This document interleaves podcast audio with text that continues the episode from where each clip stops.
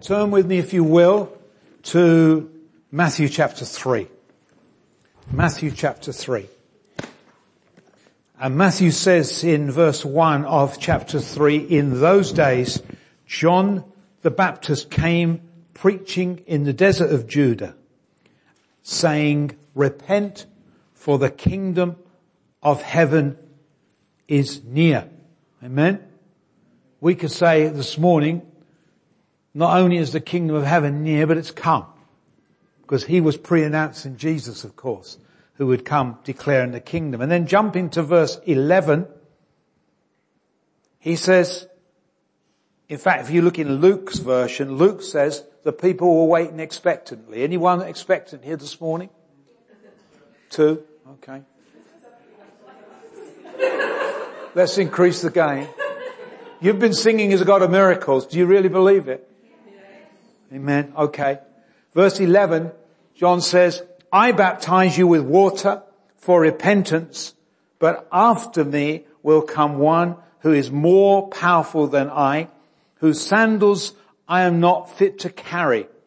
He will baptize you with the Holy Spirit and with fire.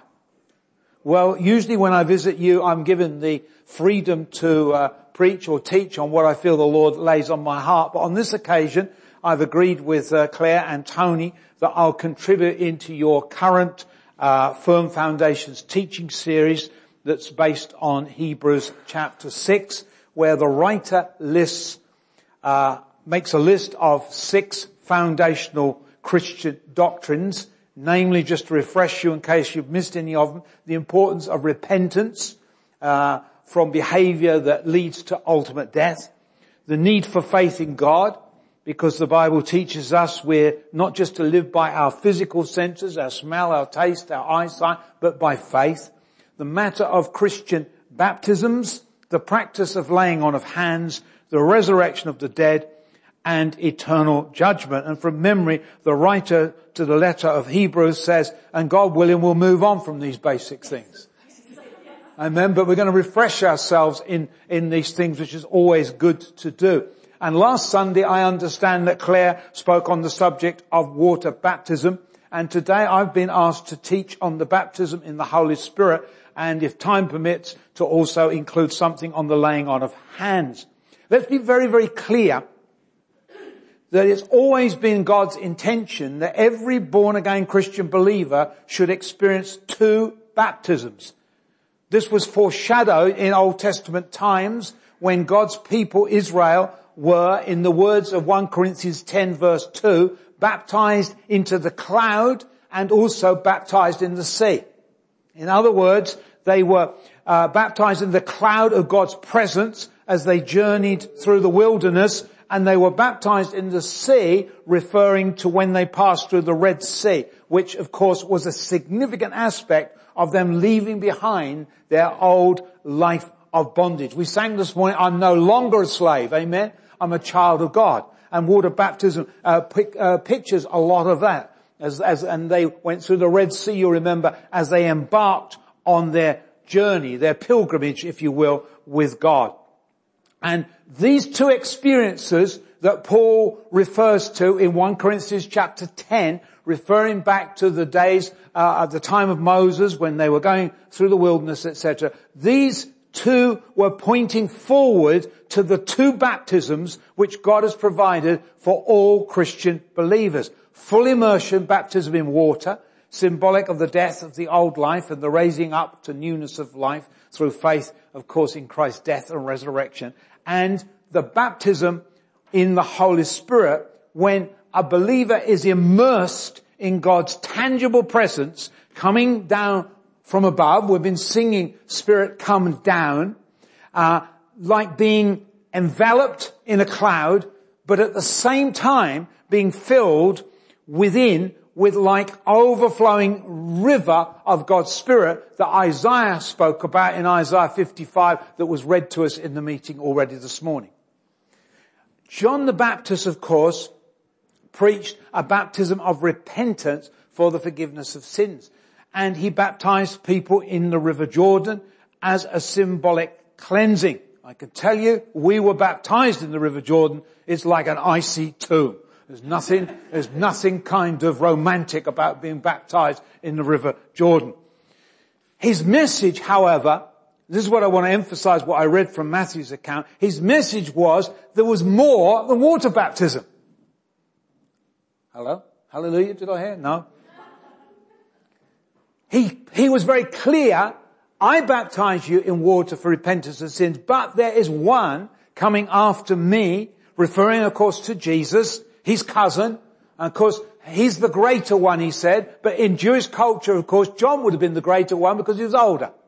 But he was saying, no, no, no, no. There's one who's existed from the beginning of time. He's greater than me. He's going to follow me and he will baptize people with the Holy Spirit. I'm only able to baptize in water. I'm aware this morning, I've been praying before we came out this morning, Lord, I, I, because of the gifting you've given me, I can teach on this subject, but only you can baptize people in the Holy Spirit. And John was saying, I can baptize in water, but only he can baptize in the Holy Spirit. And the greater one, he will come on after me. And this message of John was actually confirmed by Jesus himself when he announced, and the scripture says he announced it in a loud voice. In fact, the scripture says he stood up and cried out in a loud voice, which would be out of the ordinary because the rabbis would sit on high stools as they still do today, and they would teach their disciples. But, uh, but at the Jerusalem temple, Jesus stood up in a loud voice and he declared, quoting from Isaiah 55 that's already been announced this morning in our meeting, he cried out, if there's anyone thirsty out there, let them come to me and drink. And whoever believes in me, as the Old Testament scriptures have said, rivers, go to the New King James Version for this translation, the NIV is useless at this point. It's, it's, it's inaccurate. I use it because it's the easiest one to read publicly. But it says from memory, it says streams, doesn't it? But it's a river experience, rivers plural, rivers of living water will flow from within the people. He was referring to the experience of the baptism in the Holy Spirit, which John the Baptist had already spoken of. Now, let me try and not get too excited, but let me try and help you picture the setting of the occasion when Jesus made this announcement so you can understand more fully the significance of what he was promising. I'm in John chapter 7 and John chapter 7 tells us it was on the last and greatest day of the Feast of Tabernacles that he made this announcement. The feast is a bit like uh, a traditional church in, in our culture, the traditional church harvest festival. In fact, it, it, it, was held, it still is held, at that time of the year, around the end of September, early October. This year, you can check it out in your Jewish calendar, it began on the 13th of October. And in Jesus' day, as part of the feast, a specially appointed priest was sent to the pool of Siloam with a golden water jar to bring back water from the pool to the temple. And the water from the pool of Siloam was then poured out by the high priest into a basin at the foot of the altar. And from another jar, wine was poured into the same basin and water and wine mingled together and then flowed through special pipes all the way back to the brook of Kidron. And this ritual was a symbolic act that the rainy season, which Israel is so dependent on, was about to begin. And in this symbolic ceremony, every year they prayed to God to open the windows of heaven with abundant rain. Bible commentators, however, explain it wasn't just a time of thanksgiving, but it was also a prophetic act looking forward to the prophesied outpouring of the Holy Spirit not just upon Israel, but upon all nations, which the Jews believed would occur under the reign of the Messiah King whom God had promised would come. This ritualistic pouring of water went on, we're told, for six days, and on the seventh day it came to a great climax called the day of the great Hosanna when the mingled water and the wine was poured out amidst the blasting of trumpets and the singing of the Levites with the people waving palm branches and chanting from Psalms 113 right through to 118. And just for a sample, it included things like, this is the day that the Lord has made. Let us rejoice and be glad. O Lord, save us. O Lord, grant us success. Blessed is he who comes in the name of the Lord. From the house of the Lord, we will bless you. And it was into this setting, this great time of thanksgiving, uh, uh, uh, of celebration. It was into this setting that suddenly Jesus stood up and he cried out in a loud voice on the lines of, if anyone thirsts, come to me and drink. And whoever believes in me, just as the scripture has prophesied, and just as you're looking forward to with all the ceremony you're taking part in, rivers of the Holy Spirit's life-giving water will flow out of their innermost being. What Jesus was saying clearly by implication was, I am the fulfillment of all your hopes and prayers. Come to me and drink. Do you know he still says that? The Spirit of God even this morning has said it right through the prophet Isaiah, the words of him this morning. Come to me. Come to me and drink. And in the very next verse of John chapter 7 verse 39, just so we're absolutely clear, so there's no mistaking what Jesus was saying, John, prompted by the Holy Spirit, adds a verse of explanation to what Jesus has been talking about. You don't find that very often in the scriptures. You usually have to pray about it and get the explanation, don't you? Get the understanding. But it's so, so clear because I believe this is so, so important that John added in verse 39 of, of John 7 that Jesus' announcement was referring to the Holy Spirit whom those who believed in Jesus were later to receive for up until that time, it says, the Spirit had not yet been given since Jesus had not yet been glorified. Wow. John states clearly that Jesus was speaking of a future outpouring of the Holy Spirit which couldn't take place until Jesus had been glorified. Now, we of course are blessed to be living in the time when Jesus has been glorified. Because following his death and resurrection, he ascended, i.e. he returned to heaven, and some 10 days later after his ascension, he was glorified, meaning he was exalted to the highest place in the universe and crowned as King of Kings and Lord of Lords. The day of Jesus' glorification, or another word would be his coronation in heaven, was the very day when on earth the Jewish people were celebrating the feast of Pentecost. In heaven, they were celebrating the enthronement or the glorification of Jesus to God's throne. It was his coronation as King of heaven and earth. And as part of the celebrations in heaven, the Holy Spirit was poured out from heaven to earth just as Jesus had promised. The coming of the Holy Spirit to believers in that special way was the King's coronation gift for all born again children of the kingdom of God. Amen. If you were singing this morning, I'm no longer a slave, I'm a child of God, then that gift is for you. Yeah? Because it was for all children of the kingdom of God. Let me give you an illustration. Our present Queen of England, United Kingdom, ascended to the throne of the United Kingdom on the death of her father on the 6th of February 1952. That might help you with your quiz, I don't know.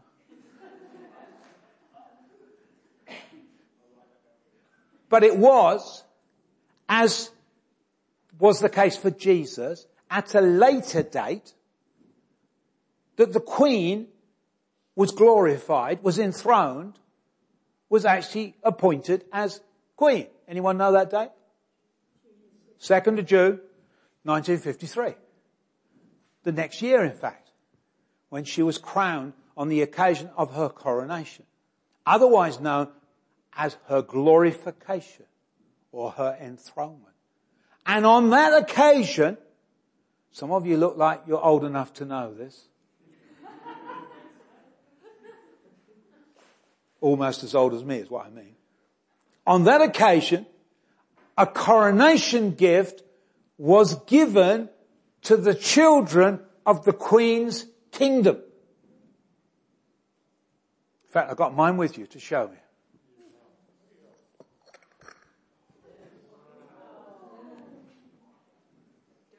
All, no, my wife said that to this woman.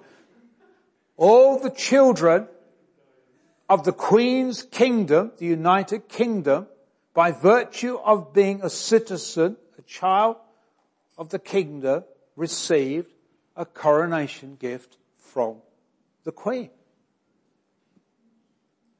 And I've lost my place. No, I didn't bring the mug, I brought the cup. I thought there was enough mugs around. I thought, I thought it was more kindly to use the illustration that we're like empty cups, not mugs. You'll get me on sidetrack, David. Naughty, naughty. okay. Now, my point is this. In the nat- Jesus often taught in the natural, so in the spiritual. Remember he used things like seed and things like that. My point is this. As a citizen of the United Kingdom, we were given a memorial cup and saucer. But when the King of Kings, on the occasion of his coronation, he gave to every citizen of the kingdom of God, every born again believer, a much more wonderful, precious gift than any cup and saucer. The gift of the baptism of the Holy Spirit. Far more personal and far more powerful than a cup and saucer. The gift of the baptism of the Holy Spirit with the commonly evidence of speaking in other tongues. At the coronation of King Jesus, when he was glorified as King of Kings, the Holy Spirit was poured out of heaven upon citizens of God's kingdom upon everyone that was thirsty. That was really the criteria. And from out of their innermost beings, we see the evidence when we read the book of the Acts of the Apostle, we see the evidence of like rivers of living water began to flow out of them. Everywhere they went, the life of God was taken by them. And this experience, which began on the day of Pentecost, with the day of Pentecost outpouring, has continued ever since. And it's a God-given gift intended for all born again children of God's kingdom. For all Christians. But sadly, from experience, including my own personal experience, not everyone has received this precious gift which was given for them. You see, although this cup and saucer careful, was given by the Queen for me when I was four years of age. I didn't know about it and I therefore hadn't received it and hadn't got the use of it until just over two years ago. I was clearing out the family home with my sisters following the death of my mother when one of my sisters suddenly said, Roy, this is yours. Because by birth, I'm a citizen of the United Kingdom. This had been rightfully mine for 64 years, but I hadn't known about it and therefore I hadn't taken possession of it until my sister told me of it. Now friends, I don't know how long you've been a born again citizen of the kingdom of God, nor whether you've ever been told of the king's gift which was given for you on the occasion of the king's coronation. But friends, today, not as a sister, but as a brother, I'm telling you about this wonderful gift and I hope if you haven't already, you will accept and receive today, not a cup and saucer, but the gift of the baptism of the Holy Spirit, not from me, not from any man, but from King Jesus. Now I'm aware that some sincere Christians reason that if they are born again, then they received the Holy Spirit when they got saved, and thus they've received all that there is to receive. But the Bible reveals that the baptism in the Holy Spirit is a subsequent, separate, distinct experience to salvation. I do, of course, recognize that it's perfectly possible to receive the baptism in the Holy Spirit virtually simultaneously at the time you're saved. But for many believers, for all kinds of reasons, that is not their experience. And indeed, it wasn't the case in the early days of the church. For example, in Acts chapter 8, we read of how Peter and John were sent by the church in Jerusalem to visit new Christian believers in Samaria. And when they got there, they discovered they had not received the Holy Spirit. They had truly believed and thus they'd been born again by the action of the Holy Spirit.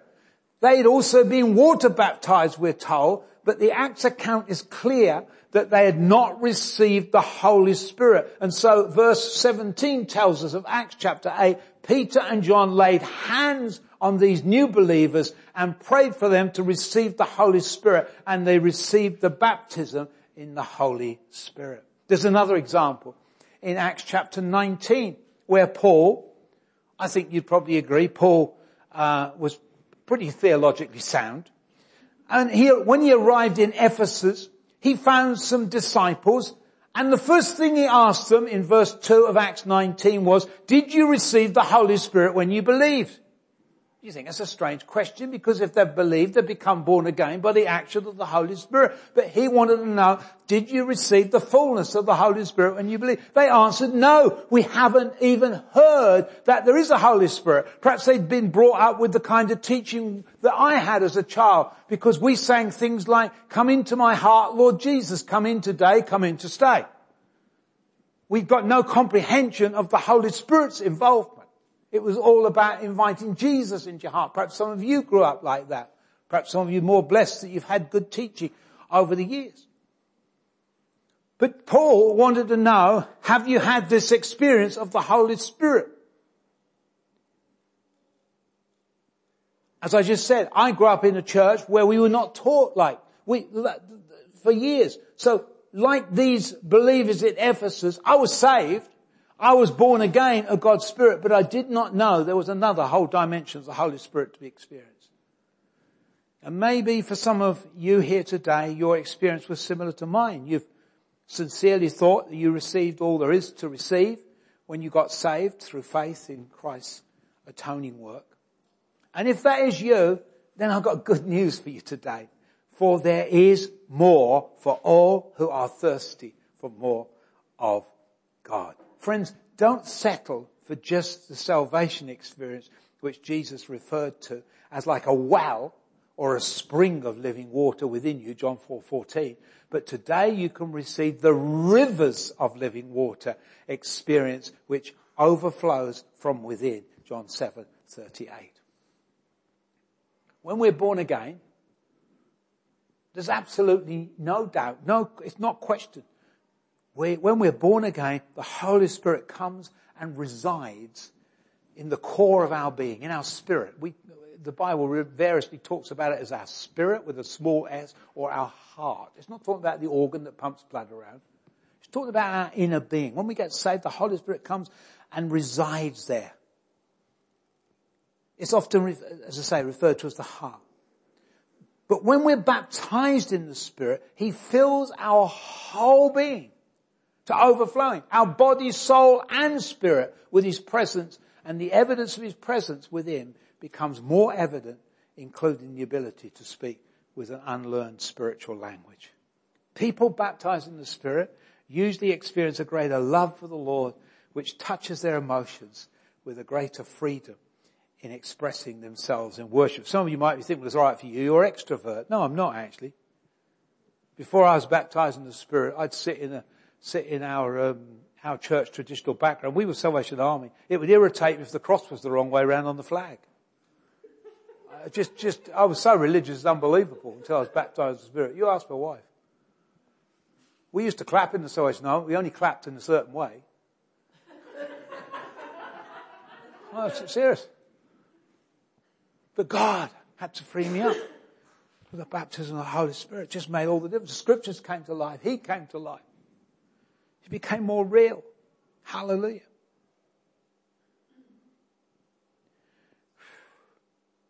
Now, as I've already referred to, the Bible speaks of the experience of the baptism of the Holy Spirit in two ways. A bit like two sides to a coin, is my understanding of it. It's referred to as, or described, shall we say, as an immersion from above, where the Spirit of God comes down. And it's also talked about as a drinking from within. John the Baptist, Jesus, and Peter, just by way of example, all speak of this experience to be like water baptism in the sense of being totally immersed in the Holy Spirit. I give you dozens of scripture references. The use indeed of the term baptism would suggest an outwards experience whereby our whole being is immersed, or shall we say surrounded, or like, like clothed, as Luke 24, 49 says, in the presence and power of the Holy Spirit coming down over us from above. And many, many scriptures uh, support that idea, that picture. Jesus, however, we can't go much higher in authority than Jesus himself, can we? He also likened the experience to one of drinking as he did on the Feast of Tabernacles that I've already described to you. And that analogy of drinking is also supported by the description of the experience in scripture as being filled with the Holy Spirit or to receive the Holy Spirit. Again, there are many, many references using that terminology. Now, I know, and there may be some here today, and I respect you, but I know that there are some Christians who make a distinction between the initial experience, calling that the baptism in the Holy Spirit, and calling subsequent such experience as experiences as fillings. I believe, however, it's reasonable to conclude from the scriptures that they are actually two aspects of the one and same experience. Outwardly, the invisible and yet real presence and power of the Holy Spirit comes down from above upon us, surrounding, enveloping us, immersing us, whatever language you want to use, whilst inwardly the believer receives the presence of the power of the Holy Spirit within, like drinking to the point of overflowing with rivers of living water flowing out from our innermost being. And today, I honestly believe Jesus' invitation is the same as it was on that last great day of the Feast of Tabernacles. His Spirit is saying, if there's anyone here thirsty, then come to Jesus and drink. The experience is for thirsty believers. You receive it by faith. You receive it by yielding your whole being, your spirit, soul and body to the Lord and the effect of being baptized in the Spirit will become evident. Some people say, oh yes, I've received the Holy Spirit, but there's no evidence. You can expect evidence because it's a supernatural experience. You can expect an increased love for God. You can expect that God the Father and Jesus become more real for you. You, you can experience supernatural help in prayer. Romans 8 says we don't know how to pray, but the Spirit of God helps us. You can experience greater power to witness and serve God. You can, you can expect a greater understanding of the scriptures. You can expect to be more in, in tune with God's guidance for your will, for your life, a greater love for others, power to overcome temptation, a new dimension in worship. In fact, a whole entrance into a whole new supernatural dimension of life, including the availability, of course, of the supernatural gifts of the Holy Spirit. Now, You can receive this wonderful gift whilst in prayer on your own. In fact, I did. Many years ago, my wife had gone out to a meeting. I felt all rejected because I'd never been invited. She was going out to one of these charismatic huddles. And I got desperate and knelt beside the bed and just poured out my heart to the Lord. Said, I need more of you. I'm dry, etc. The next morning I woke up as a totally different person. That's the truth. I threw the curtains open and said, what a wonderful day. I mean, that's just not me. That's not how I wake up. it was supernatural. That's the truth. I'm not, I'm not embellishing it. So you can receive on your own.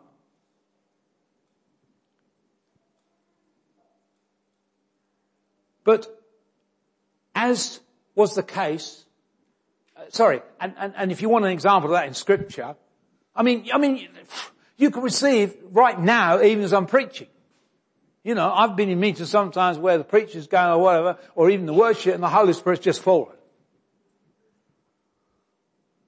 And you receive like that. It happened, remember at the house of Cornelius? I mean, they were expectant. There was a huge crowd who gathered together, friends and relatives, remember? And Acts, and the scripture is very clear. Even as he was preaching, the Holy Spirit came down on all of them.